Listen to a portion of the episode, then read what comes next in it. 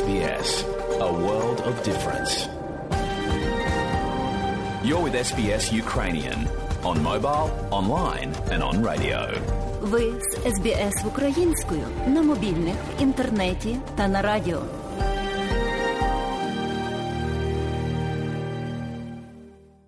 А далі, шановні друзі, у нашій україномовній радіопрограмі Вістки із рідних земель, з якими вас ознайомить сьогодні журналістка Людмила Павленко.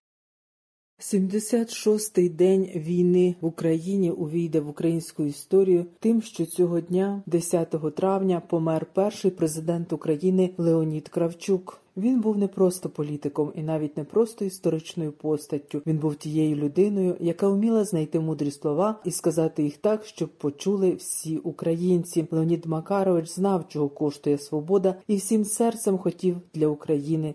Миру на цьому наголосив у своєму щоденному зверненні президент України Володимир Зеленський. Особливо це важливо у складні кризові моменти, коли від мудрості однієї людини може залежати майбутнє цілої країни.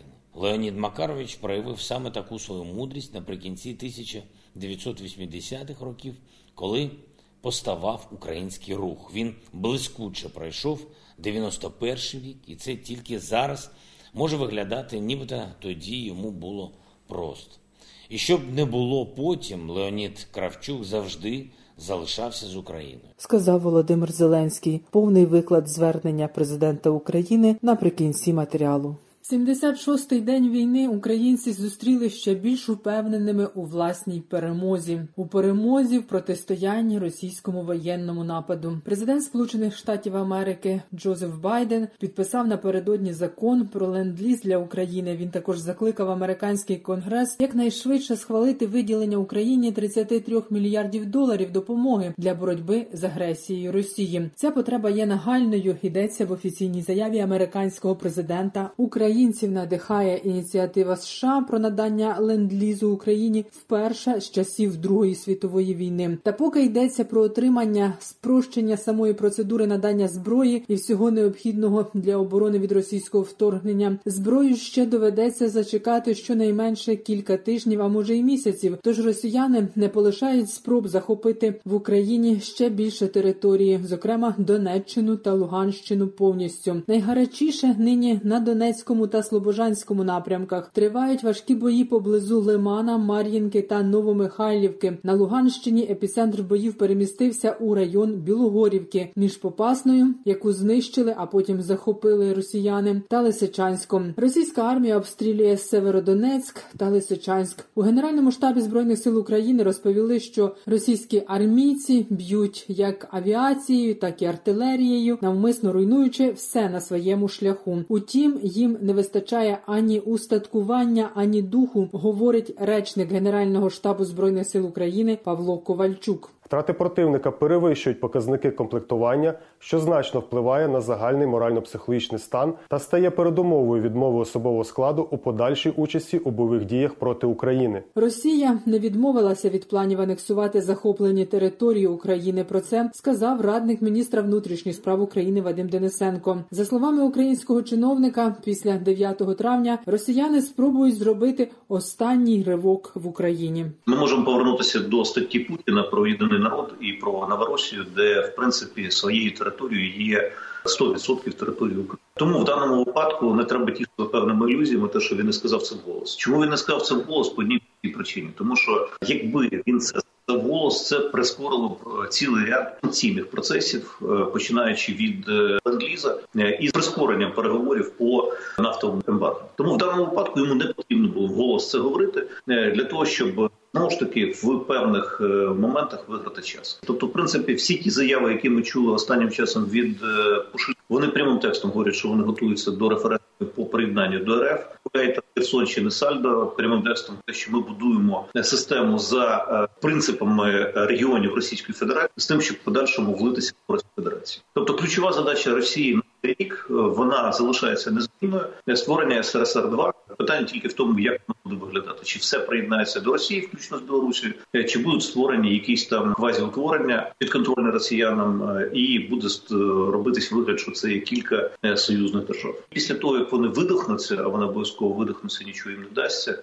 Далі у Путіна буде тільки два варіанти: або умовно заморожувати конфлікт і говорити про якісь переговорні процеси, або ж оголошувати пряму мобілізацію в Російській Федерації. Тобто, поки він мобілізацію боїться оголошувати, я про це говорив неодноразово, тому що соціологія вся говорить про те, що пряма мобілізація для росіян.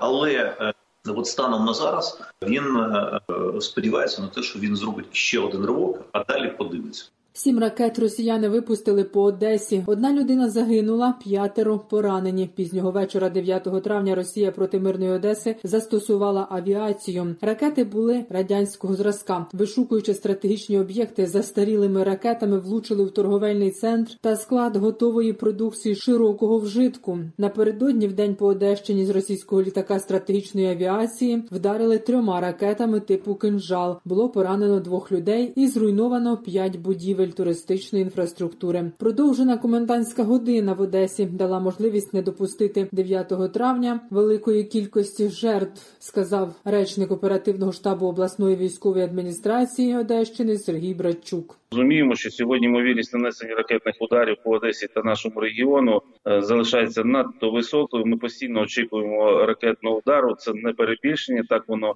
і є, що стосується заяв так званої там міністерства оборони так званої Росії, ну можу їм повідомити, якщо невідомо, що сьогодні у нас кожний будинок це фортеця, це кожний будинок, який буде у разі необхідності бити ворога і його знищувати, особливо коли ми зараз бачимо, як ворог, скажімо так, цинічно підло і жорстоко ставиться до того міста до якого дійсно там о, щось на Москві був якийсь апарат, покладали там квіти. Більше того, скажу, що коли Путін, можливо, я не пам'ятаю це прізвище, він о, говорив про Одесу е, у своєму виступі, то саме цього моменту в Одесу прилітали ракети. Це було зранку. Тому, коли е, ворог говорить, що там якісь формування військові у місті, він правий лише в тому, що сьогодні кожен одесит вже є бійцем, кожен одесит готовий давати спротив ворогу. 15 людей були поранені внаслідок обстрілів російською армією Миколаївщини за минулу добу. Всіх їх доправили до лікарень. А загалом у миколаївських лікарнях перебувають понад 160 цивільних, які постраждали від російських обстрілів. В області пошкоджено частково або повністю понад 3 тисячі цивільних об'єктів без води та електрики, 92 населених пункти, без газу більше 4 тисяч споживачів. Тривають відновлювальні роботи. 44 загиблих цивільних знайшли під завалами житлового будинку в Ізюмі на Харківщині. Місто повністю окуповане, тому п'ятиповерхівку, зруйновану росіянами ще на початку березня. Місцеві мешканці почали розбирати лише тепер. Про цей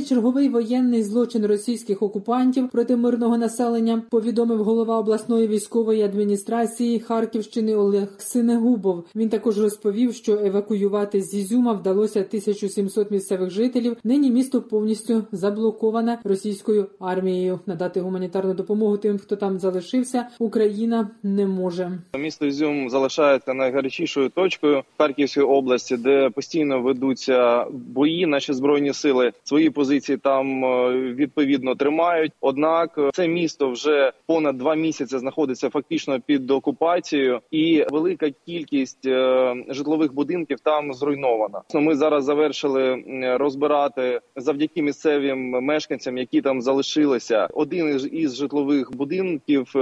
Це п'ятиповерхівка, яка була повністю зруйнована обстрілами окупантів, і е, під завалами знайшли е, 44 тіла місцевих мешканців. Такий будинок там не один, на жаль, і спеціальної техніки для розбору цих завалів там немає. Тому це все робиться вручну. І звичайно, це все робиться не цілодобово, тому що коли немає обстрілів, люди виходять і е, дійсно намагаються розібрати ці всі завали. Росіяни за допомогою важкої артилерії та авіації продовжують обстріли заводу Азовсталь у Маріуполі, попри те, що там в укриттях залишається, як вдалося з'ясувати, до сотні мирних мешканців. За минулу добу Росія здійснила 34 авіанальоти на Азовсталь, зокрема 8 разів на стратегічних бомбардувальниках. Російські армійці намагаються, хоч поки поки не можуть захопити українську фортецю, продовжують щоденно здійснювати штурми за підтримки піхоти. Повідомив полк Азовсталь. Тривають обстріли з кораблів, ствольної артилерії, танків, реактивних систем залпового вогню, реактивних установок. Говорить голова Донецької обласної військової адміністрації Павло Кириленко. Е, сама евакуація заходи е, тривають по декілька днів. Саме однією з причин є ці фільтраційні